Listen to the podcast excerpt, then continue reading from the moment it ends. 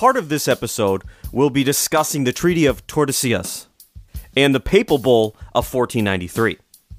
There's another podcast out there that just did a three part series on these subjects. It's the History of North America podcast hosted by Mark Vinet. And obviously, it has an, a lot of overlap with my podcast.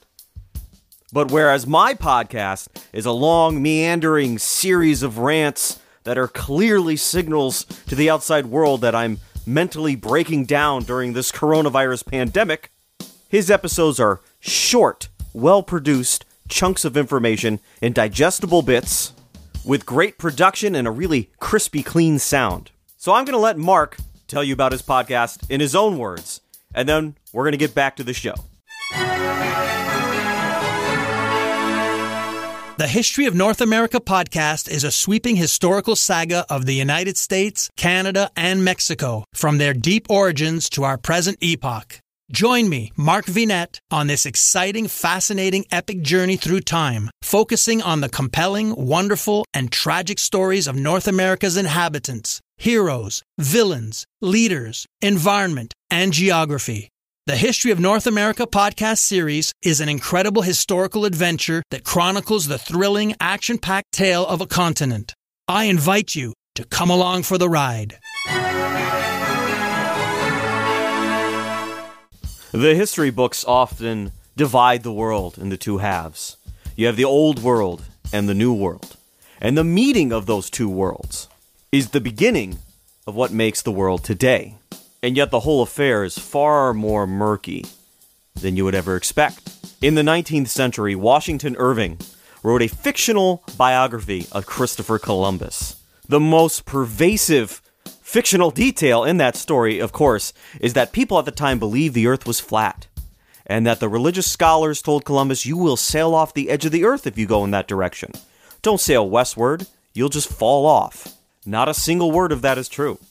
People knew at the time, 1492, that the Earth was spherical. This is one of many misconceptions.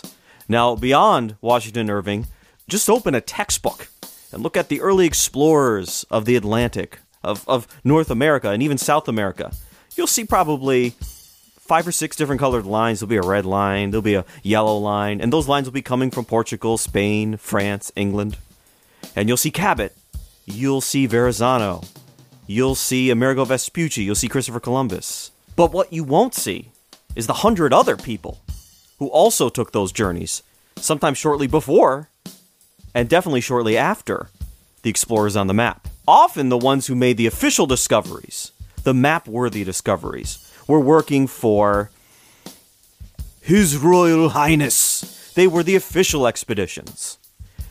But for every official expedition, there were dozens or hundreds of private sailors going out to make money on various ventures, coming back home, and not revealing to the outside world where they got the things they were selling. It's now a accepted historical truth that the Norse certainly made it to the North American continent, or at least to Newfoundland, just outside of it. And being in Newfoundland, they probably had some expeditions to the mainland. And certainly the Norse tales would back that up with a little creative interpretation. Around a thousand years ago, roughly, the Norse spread out from Europe and they settled Iceland and they settled Greenland and they had a settlement on Newfoundland. But because of climate, hostile natives, and probably a half dozen other reasons, over the centuries, the Norse started to retract. Their colony on Newfoundland abandoned, and the settlements in Greenland were also abandoned probably by the year 1450. Without maps, all the land west of Iceland became myth, written down in Germanic works that the Latin countries of Europe, who will spearhead these explorations, will have no access to or awareness of. The historian Samuel Eliot Morison points out that around the year 1500, when the Portuguese are sailing along the coast of Greenland, they map it as a new discovery. They have no awareness that Europeans had ever been there before. At least that's the official story. The most credible claims of pre Columbian, pre Columbus, exploration of the New World by Europeans who lived during Columbus's time uh, actually has nothing to do with the Caribbean or South America or anything within what we considered the Latin American sphere of the Americas. It comes from the North Atlantic. It comes from the North American continent and has a lot to do with fish. In the 1400s or the 15th century, the population of Europe was booming once again. It had recovered from the series of plagues, most notably the Black Plague. Feeding all these people eventually became an issue. Up until relatively recently, food scarcity was a problem for most of the Earth's population. And even today, there are still billions who are uh, constantly one harvest away from near starvation or starvation uh, level calorie intake. Large scale fishing operations off the coastline and then deep into the waters of the Atlantic became a major business and a necessity to keep everyone alive. Fish became a cheap source of protein, and it was also not considered meat for a long time. And so, all those religious holidays where you need to abstain from meat, you could have fish. Being such a lucrative commodity, Eventually, by the 1470s into the 1480s, the Hanseatic League started to monopolize all the good fishing grounds, especially for cod. These conditions, uh, some modern scholars believe, is what pushed private fishermen out further west, closer to North America. The author Mark Kurlansky, who's written a book called Cod, is one of the biggest proponents of this theory. The primary argument here being that these private fishermen, not in the league, were pushed far enough west, away from the league, that they actually ran against the islands of North America, or North America itself, the continent proper. And there are bits of evidence. I, I, I wouldn't call it a whole piece of evidence. There are bits, references, little whispers to back up this notion that Columbus was preceded, at least by a decade, by unnamed people looking to make profit selling cod. Kurlansky and many of the scholars of the Basque culture claim that the Basque found their way to the Grand Banks off of Newfoundland and the North American continent long before Columbus ever set sail for the Caribbean. Other than the Basque, the fishermen coming out of Bristol, England, and then the fishermen down in Portugal uh, probably have the best case for claiming they were there before Columbus. There is a single 1481 reference of ships from Bristol leaving for a land of Brazil, which was a mythical land to the west of Europe, not the Brazil we know today, although the names are the same for a reason. These ships brought salt for preserving cod. The authors Thomas Croft and John Jay bring up certain legal documents from the 1480s. I believe this one's out of Portugal, although I didn't write it down. Very irresponsible of me.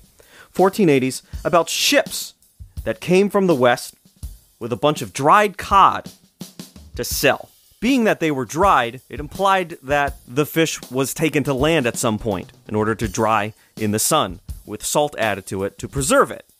Now, that could only be done if you're in some other territory, and so they were charged with importing foreign fish. However, they argued that they were in no other nation, but in some foreign, distant, unclaimed territory in the Atlantic. And so they got away with it. Now, they could have been lying, and the fish could have been dried off the coast of England, off the coast of France, or they could have been telling the truth, and they dried that cod somewhere off the coast of North America. Now, there were two ways to preserve cod at this time there was a dry method and a wet method. The wet method goes back further. You gut the fish on the deck of the ship, throw the guts overboard, do what you want with them. You store the fish below, you store it in a bunch of salt. But the dry method actually became the preferred way. So you get the fish, you're gonna gut them, do all, do all that nasty stuff I don't want to talk about. Then you go ashore and you put them on racks in the sun, salt them there, and then they get dried out to literally be like a chip or like a shingle. You do it until the fish is is beyond jerky. It's it's to be like a rock. It's something you're to have to boil later, later to reconstitute, but it's to preserve really well and make for really good fish soup later. This became the preferred method, and all these people who are proponents of a pre-Columbian European fish uh, fisherman discovery of North America, they embrace this as the impetus to get those fishermen out of the boats and onto the land of North America or islands around it, like, again, Newfoundland. All of these references are scant. Some of them might be made up, and many could be outright lies. There is, however, one letter written to Christopher Columbus. It was written on behalf of the merchants of Bristol, England, through a sailor named John Day, who had business interests in England and in Spain. It's actually written to a Lord Grand Admiral, who everyone supposes is Christopher Columbus. It's dated to December 1497, January 1498, around there. It claims that before Columbus discovered those islands in the Caribbean, that men from Bristol had discovered the land of El Brazil. And the letter specifically says, as you are already aware. Meaning that John Day, writing this letter, believed that the Grand Admiral already knew of expeditions to the west hitting land before that Grand Admiral, presumably Columbus, left on his 1492 expedition. Anyway, that's what's in the letter. Now let's get irresponsible with the interpretation. So now scholars, uh, some scholars believe that John Day, having interests in both nations, may have been a spy of sorts between England and Spain. And John Day might have been the source of the information of lands to the west, or the ability to find lands by going west uh, from Bristol to Columbus himself. So John Day confirmed to Columbus that you could go west and hit land. However, the cynical explanation for this is, of course, the merchants of Bristol wanted their claim to go on record, whether or not it was true. This was the very early portion of the Age of Discovery. And if the English could shed some doubt on the Spanish finding the New World first, it would mean that the English had some legal, in the European sense, claim to those lands to the west. So there was a lot of motivation to make up something and send it to Columbus. And so again, I'm uh, the jury's out. I have no idea. I'm not taking a side on this, but it's interesting to explore. It seems like during this time, for every answer, there's two questions. But the Portuguese also have their own proud traditions of claiming they beat Columbus. Many there will tell you that João Vaz Corte-Real actually discovered Newfoundland, or Newfoundland, in 1473, decades before Columbus came around. But it's possible that his sons, who were all explorers, and shortly behind Columbus, concocted a story, or at least the community he was from concocted this story in order to be Columbus, or in order for their expeditions and explorations and discoveries to be firmly within the control of the Portuguese and not the Spanish. Again, I'm not taking sides, but it is known within the same year Columbus finds his way west. The King of Portugal sent explorers northwest. And while Columbus was exploring what will be called the West Indies, the Portuguese were finding Newfoundland and Labrador and Greenland all over again. And when they were there, did they find independent merchants, fishermen from Bristol? Did they find the Basque there? Did they find private Portuguese operations? We don't know. And there's a very good reason why they would never tell us. If you were working for a king, you would have every incentive to say nobody else was there from Europe. And if you were a king and you found out that your expeditions found other people there from Europe, you yourself would want that knowledge to be leaked out. Again, the right of discovery comes into play. And so we're going to leave speculation, at least for a while. Let's move to the other side of this line 1492. It's going to come and go the old world and the new world have now officially flowed into one another, and now the fireworks are going to begin. Spain and Portugal having a huge head start on everybody else, at least officially, at the state level. Not private people going out doing their thing and not telling anyone what they're doing. This is sponsored by the king. We're mapping this, we're claiming this, we're incorporating this into our empire. Portugal, of course, being number one for their exploration south along the coast of Africa and east. When Spain comes along and they make these official discoveries west, all of a sudden that throws a monkey wrench into everything. Portugal's like, hey, I thought I was the guy in Europe who goes out and takes over stuff. Mind you, at this time, with the Reconquista just happening, I believe I said that right. The, the Muslims being sent packing back out of the Iberian Peninsula, Spain and Portugal, right next to each other, are the most zealot Catholic countries that the Pope has. And it is imperative that these two get along because they're extremely useful right now. And so in 1493, there's a papal bull that essentially divides the heathen world. So everything outside of Europe between the Spanish and the Portuguese to keep a peace.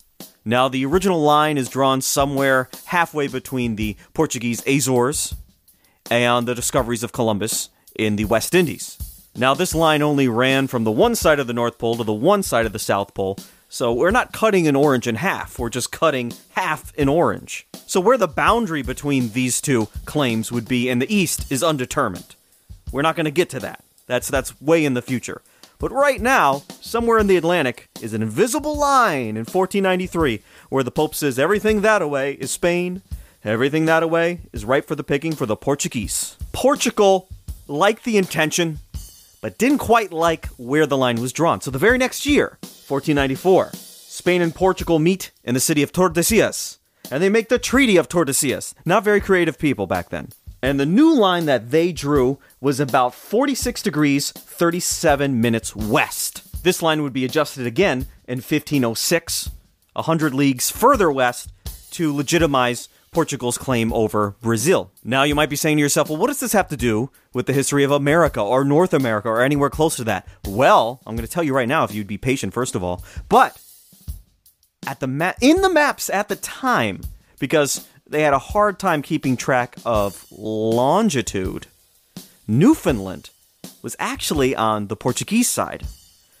Now, if you draw that line today, you can cle see clearly that North America would be within the Spanish realm, according to the Pope and the two respective countries.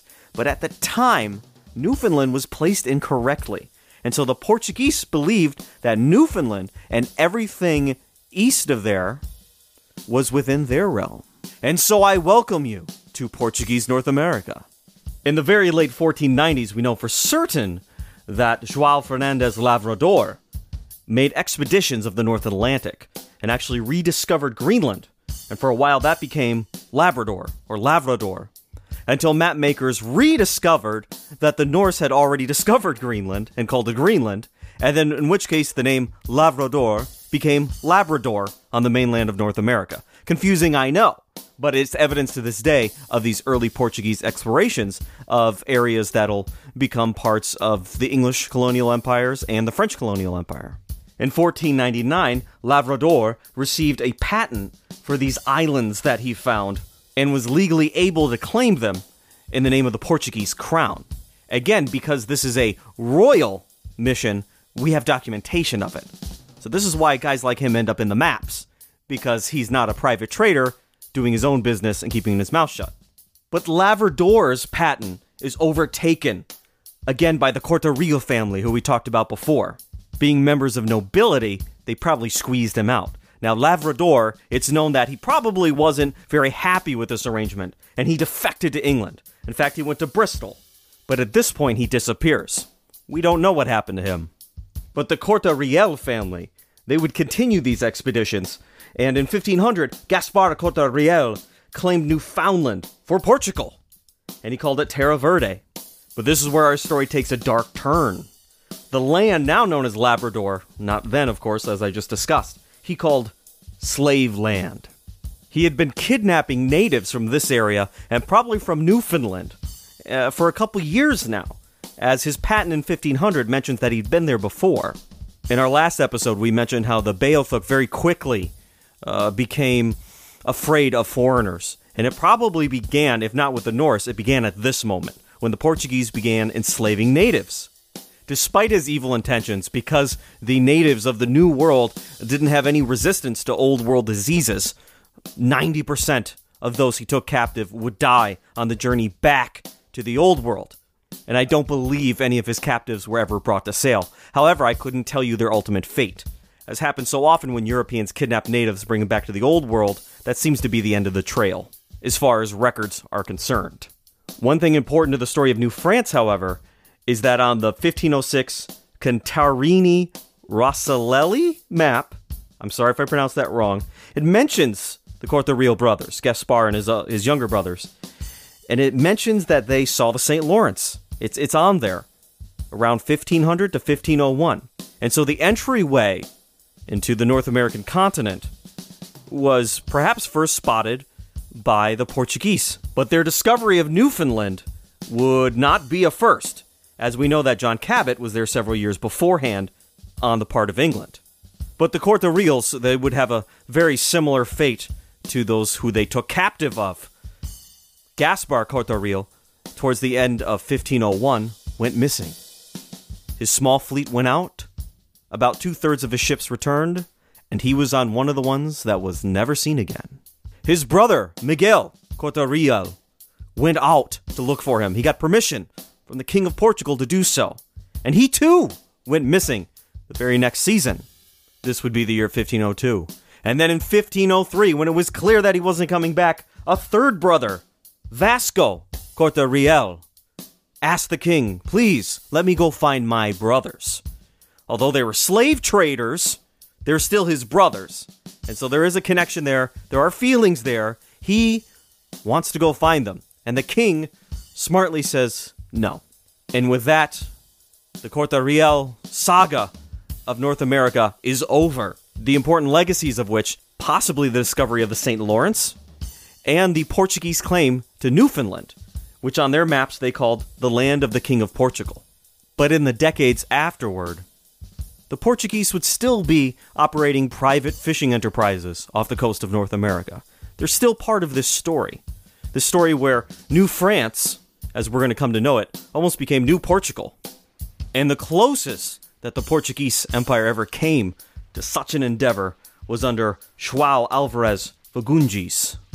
The Portuguese king in the 1520s gave him the right to claim any land he could find in the name of the crown and to be governed by himself.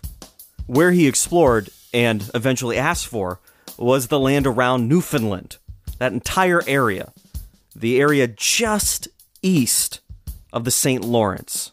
And then we get back into murky waters, just like those pre Columbian claims. Fagundes plan to start a colony in the New World, in the North American sphere, in the 1520s.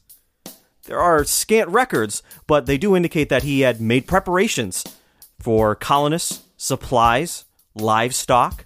But the big question was was the colony ever actually founded?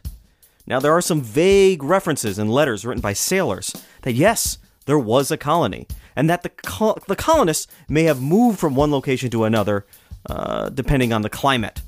Maybe they settled first in Greenland and found it inhospitable and moved further south, further west, further southwest. We're not exactly sure. But many scholars are certain that the colony went beyond the planning stages and an actual attempt was made.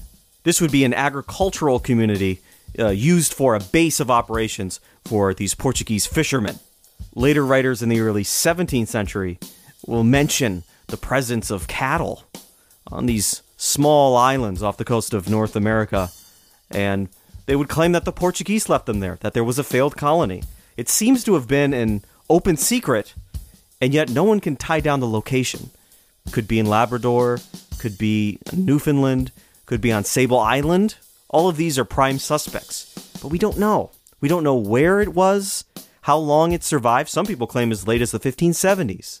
This would be a colony that was around for 50 years. We hear references about colonists, but we don't know who, who they were, uh, what they were all about, what were their reasons, if they were compelled to go, or if they went on their own volition. And we don't know if the colony ever actually existed at all. It could have died in the planning stages. It's a complete mystery. It's Roanoke times 10. And it's very little explored, very little researched. And part of the reason is is that there's just nothing to chew on. There's almost it almost doesn't exist at all. In fact, it might not exist at all. And so, you know, before my head starts to fill with strange theories, I'm just going to move on.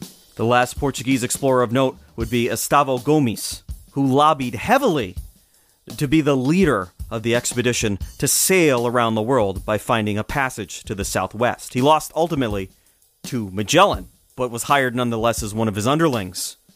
When Magellan finally, finally found what is now called the Strait of Magellan, down towards the very tippy top end of South America, Gomes helped lead a mutiny against Magellan, and he lost some of his fleet as Gomes and others sailed back to Spain, where, of course, for being mutineers, they were locked up. But at this time, mutineers had a, a special card in their pocket they could play sometimes. Normally, a mutiny was a sure death sentence. However, if you held certain geographic value, your knowledge of the world and places you could go uh, were unique to you and your fellow mutineers, you could get out of a death sentence and find yourself into a new job. Gomes convinced the Spanish that Magellan's way was too distant. It was too far away. It was too much traveling. You might as well just go around the Horn of Africa. Forget about it. And he said, There's probably a better way to go. And we got to look points north for a western passage or a northwestern passage along the North American continent. He did this so convincingly, he talked himself out of a death sentence, out of a prison term, and into a job. Spain, of course, was under pressure because their spies in France inf- were informing them of this expedition being organized by an Italian man by the name of Verrazano. And so Gomes intended to leave before Verrazano, but Verrazano actually beat him. But Gomes never ran into Verrazano or saw evidence of him. As far as he knew, he was the first one to be mapping this area. So he went up the coast of what is now the United States. But North America didn't have the treasures of Mexico or South America, the massive silver mines and the plentiful gold mines, or even by this time the huge cities like Mexico City, Tenochtitlan. Gomes had nothing to show for his expedition other than a map and a bunch of territories that seemingly had nothing of value. And so what did he do? He took slaves. Just like Corte Real, he took natives from the coast. It's known that he kidnapped uh, members of the Abenaki tribe in the vicinity of what's now New England, probably Maine. Gomes, on his trip back to Spain, sent word out that I have a ship full of slaves for sale. Now, the language barrier, slight as it was between the Spanish and the Portuguese, the Spanish came to think that he had cloves for sale. And when the Spanish people showed up to buy clothes and found him peddling human flesh, they were disgusted. And the crown forced him to free all of those slaves. And so the Iberian powers, after this time, lose interest in the North Atlantic and most of North America above Florida and Mexico. There just wasn't anything there that would be as lucrative as the gold, the silver, the massive amounts of people to control, and of course later on the cash crops they could extract from latitudes further south. However, this area will become the entryway into the epic colonial enterprise that will become New France. And the greatest competitor that France had in this area was, of course, England, and later on, Great Britain. And we find that they had competing claims with the French for most of North America.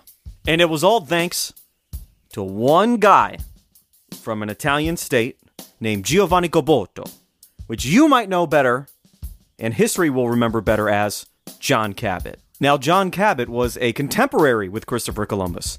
And in fact, before Columbus's faithful expedition of 1492, he probably was slightly more prestigious. Giovanni Caboto probably had conversations with the King of Spain, and he became the designer of the new harbor at Valencia.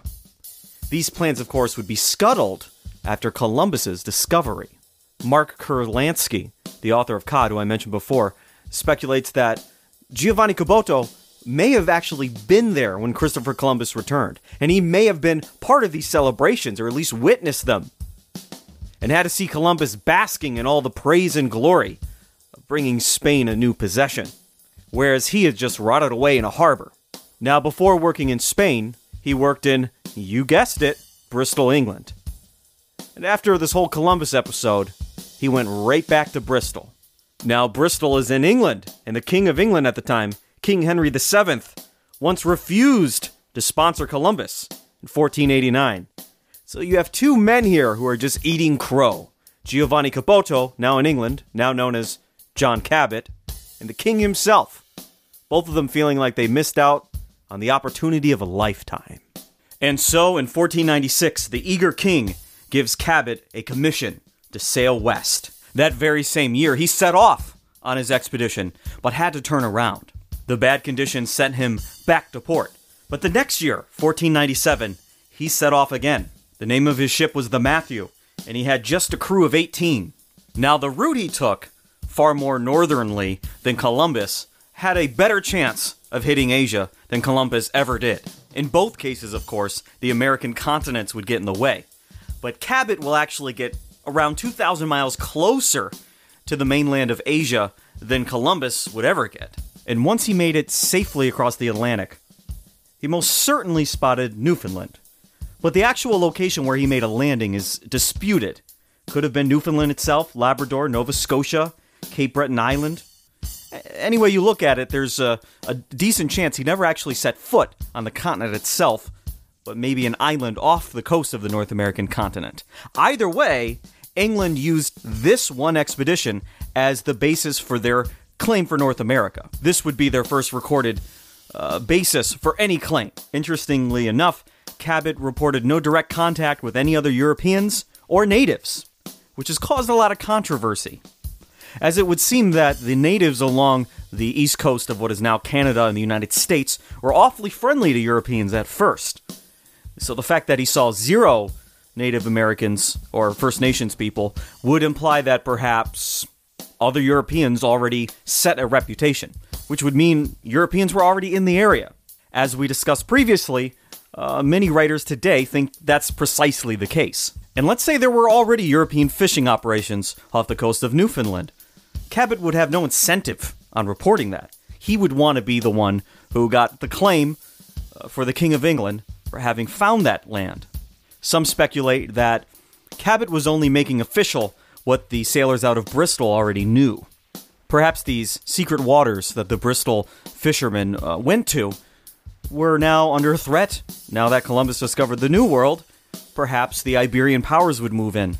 Perhaps the Bristol sailors wanted Cabot to bring it to the attention of the king that these lands exist and should be coming under crown protection. And these aren't just modern yahoos who believe these things. The preeminent historian Francis Parkman claimed that there were fisheries in Newfoundland long before Cabot came around. All conjecture, nevertheless. After Cabot made a short, single trip and returned back to England, the seed was planted for these epic colonial wars hundreds of years later. Now the question has to be asked what did Cabot or the English believe they discovered in the area that we now call Newfoundland and the North American coast? Those contemporary to Cabot seem to have believed that he discovered the northern portion of East Asia, and perhaps were in the Great Khan's country. Again, remember, longitude was not easily measured at this time. In fact, basically wasn't measured at all. And Asia was already known for being immensely huge, impossibly huge to the European imagination. So it's quite possible that near the northern latitudes, the Asian continent might just stretch out as far as what we know now as the east coast of North America. And when Cabot ran into land there, he lacked the knowledge of knowing that there was a break, there was an ocean. Go out to Alaska, there's an ocean there, then you're going to hit Russia. He didn't know that existed yet. As far as he knew, it was one massive continent. Cabot didn't gather much in terms of the richness of the New World that the Spanish would run into the gold and silver mines, the massive empires to be conquered. But the King of England, nevertheless, authorized another expedition in May of 1498. But by July, one of his ships limps back into harbor. Apparently caught in a storm, all the other ships disappeared, including the one with John Cabot on it. And that is the end of the story of John Cabot. Now, much of the information we have about the man comes from his son Sebastian. And there are many out there in his own time and now who believe that Sebastian was a bit of an exaggerator. In fact, he would live several more decades on the fame of his father, attaching himself to his father's accomplishments, and it kind of muddied the water as to what was true, what was untrue about the man and his expeditions. This would include him making maps at a much later date, claiming to be from information obtained by himself and his father on these expeditions, that clearly showed later influence. And so he's not a very reliable narrator for the story of his father, or himself for that matter. And that's the really frustrating thing about this time in history. It comes right before the time where we have substantial documentation of even obscure, unimportant people. Last season on this show, we talked about Henry Hudson. Uh, we have basically no biographical information about the man. Uh, it's probably even worse for John Cabot. We have no portrait of him. We have no handwritten documents, at least none that are 100% official and authentic. And importantly, we don't know how his life ended, where it ended, the exact method. We can assume a storm and a shipwreck. And so, like so many other times on this show, I give you a completely unsatisfying ending. But this established the English claim, a claim that would have far more consequence than any claim that Spain or the Portuguese have. And so now we're going to transition into France, the whole point of this. How did New France begin? How did France become interested in the New World? Here we go. Today it would seem weird to think that the English would be no competition for the French.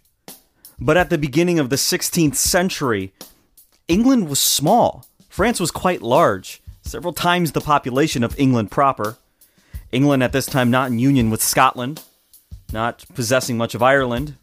It was just England. It wasn't the United Kingdom that we know today. France being far larger and stable and powerful, you would expect them to be the ones to take off and take over these new lands, especially when you compare them to their powers to the south on the Iberian continent. Spain, for instance, having just reconquered the the uh, the peninsula from the uh, Muslims. Spain had just barely been a united country, and in fact, we're still quite divided politically. And yet, what often held back France throughout this entire period moving forward is their own affairs. France was so big, so populated, so much territory to control on the continent, the European continent, that uh, affairs on the North American continent were nothing in comparison to their domestic problems. But before any official expeditions from the French crown to the New World or any place westward, there appears to have already been fishermen in the area from France. We uh, learned about the early French Basque, who were probably off the coast of Newfoundland uh, at the Grand Banks. It also seems likely that Breton and Norman fishermen were around Newfoundland as early as 1504. And there are two obscure explorers around the year 1506 and 1508 Thomas Aubert and Jean Denys. Based on maps from the time, it seems likely that one or both of those men even spotted the St. Lawrence Riverway, which is very important to this season of the show. And it would be a possible way westward for these explorers who are always looking for a way to skip around everything else and get to China, get to India, get to Japan. Thomas Aubert, in fact, brought back natives he captured off the coast, a very common thing, unfortunately. And in 1509 had them put on display with their canoe and all the little trinkets they had with them, which of course the French people found fascinating. Now, there's no record of what happened to these natives. Unfortunately, it's likely they died of diseases especially in these big French cities, all these communicable diseases that the native people had never experienced anywhere in their genetic history. Louis XII was so impressed with Albert, he gave him a commission to conquer new territories. And nothing much came of that. France, enveloped in its own problems, would lay low on the expedition side, exploration side of things, for several decades. But that didn't stop the fishermen from prying around the coastline. Beyond the fishermen in the north, there were privateers to the south, French privateers in New Spain, hopefully getting a hold of just one of those ships full of gold or silver that would make you rich for a lifetime. And in fact, it was the Spanish who had the greatest foothold in the New World and were the main competitor to France getting into the game. Again, England barely on the radar. So, moving beyond the opening decade of the 16th century, Let's move into the reign of Francis I of France. Uh, I know, sounds redundant, but that's his name. A strapping six foot tall man, which is reasonably tall today and very tall back then, had a large nose and a thick neck. His skin was light and pale, his eyes were often bloodshot. But he was charming. He had a way with the women, he was a bit of a philanderer, but was very learned, and supposedly had a perfect memory. He was a patron of the arts, supporting men like Da Vinci, so, kind of a mixed bag here. Good guy, bad guy. Now, Francis took issue with the papal bull and the Treaty of Tordesillas. And allegedly, he asked the Pope for a copy of Adam's will to show where exactly Adam left the entire outside world to Spain and Portugal. Adam, of course, being the first man in the Abrahamic religions. Now, the papacy at this time had been bogged down by Italian wars for a couple decades now. And Francis I was able to get a little leeway on that papal bull. And he basically argued I'm going to explore the world, much as the Spanish and the Portuguese have done, and just like them, I'm going to help spread Catholicism. The great historian William Eccles said that Francis I rejected the papal bull, and he claimed title to new lands that his explorers would find based on one, discovery, two, conquest, three, occupation. What Francis essentially lays out is how all European powers will argue their claim over various lands in the New World. The man was ahead of his time and put the first crack in the hegemony of the Portuguese and the Spanish. And who would Francis I choose to begin the epic expansion of France overseas? He chose Giovanni de Verrazzano. Verrazzano, like so many uh, explorers at this time, would be called today in Italian. Of course, there was no Italian nation back then, but like Columbus and Cabot and all these other people we learned about, he found himself exploring for one of the powers uh, in Western Europe instead of one of the smaller nations making up Italy today. There's a slight possibility that Verrazzano uh, had been in France for a long time. In fact, there's one document that mentions uh, a crew manifest for Albert and his expedition in 1508. And one of the men mentioned, a captain of one of the other ships, secondary ships to Albert's, was a Jean Verrazin. And so, with only that one shred of evidence, it's possible that Verrazzano had been in France for a very long time, had been to the New World for quite a while, and had a direct connection to this very first generation of obscure French explorers to the New World.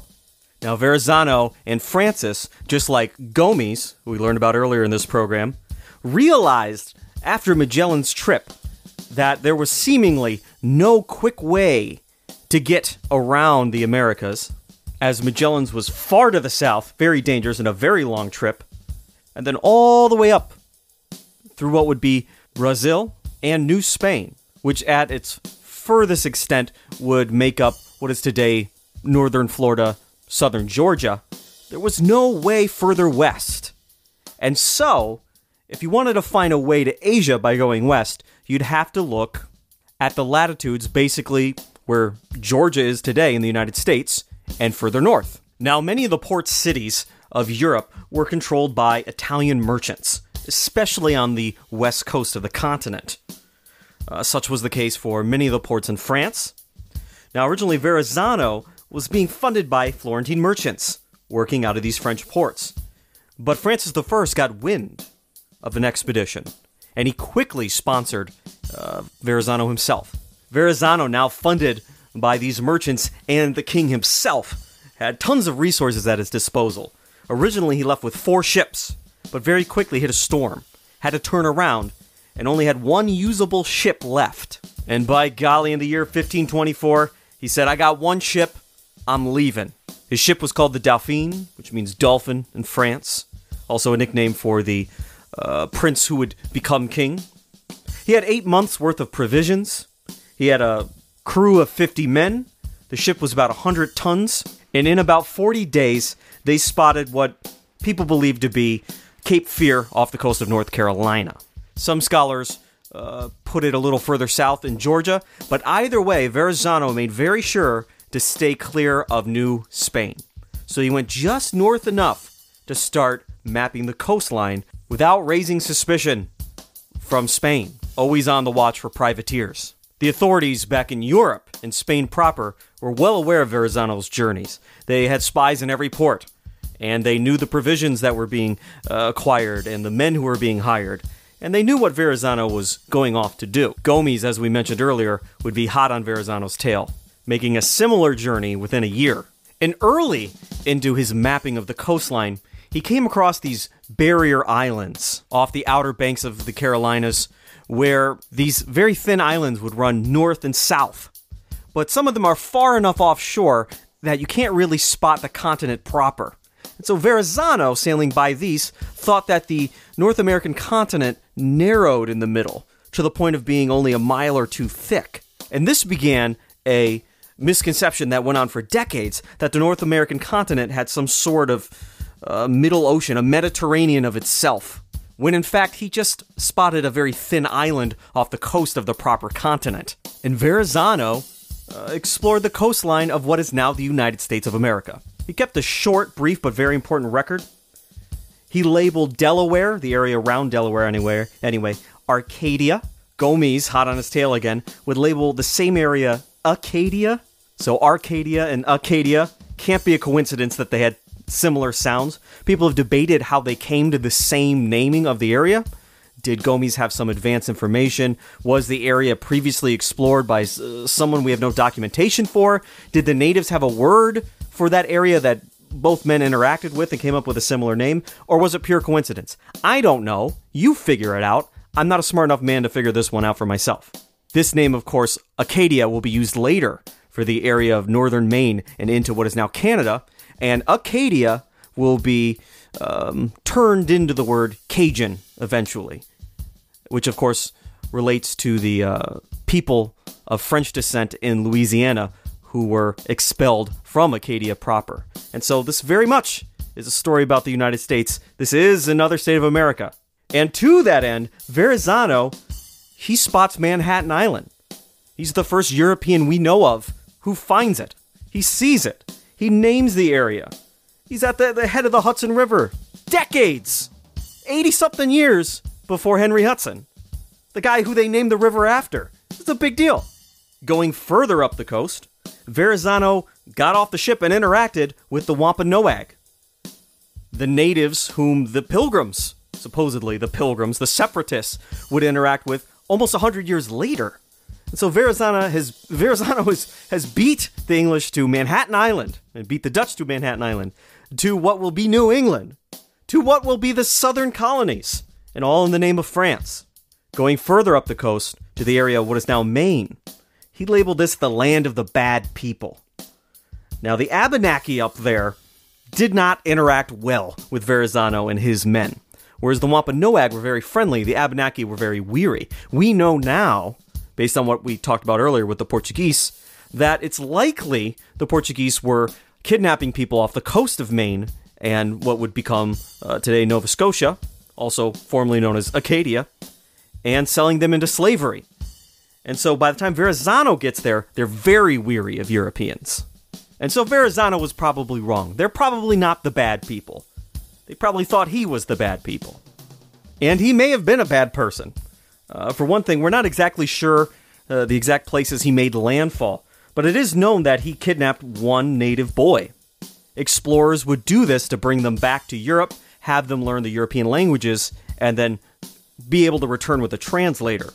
Uh, also, they wanted to bring tangible proof that they did, in fact, reach a new land, or any land at all. You leave with so many people and you come back with so many new people. That's proof you hit somewhere. And based on this uh, friendly, unfriendly native uh, dichotomy here, we can say that Verrazano probably hit some parts of what would now be the mid Atlantic and the s- southern Atlantic portion of the United States that Europeans had never been to before. The historian Lawrence Wroth brings up a great point that Verrazano made his way back to France, and this entire time he had one ship. He explored the coastline, where the water is shallow, and there are reefs and rocks and shoals, all unmapped. There's no pre existing maps to go off of. Now, we've heard of explorers who leave with five ships, six ships, and they are still missing. We still don't know what happened to them. Verrazano made this entire trip with one ship. But wouldn't you know it, Verrazano was a failure. Think about it. Did he discover a, a passage west? No. Did he discover a northwest passage? No. Did he discover empires that could be conquered, large cities? No. Gold, silver? No. And this might have been the reason why his account of his journey was so sparse, because it didn't seem very significant at the time. Of course, us, listening to this podcast, many of you Americans, are going, wow, this guy's describing Delaware. New York Harbor, Massachusetts. He's up in Maine. This guy is, is, is giving us a glimpse into America for the first time in documentation. Very important to us today. But to him, it was just a land empty of opportunity.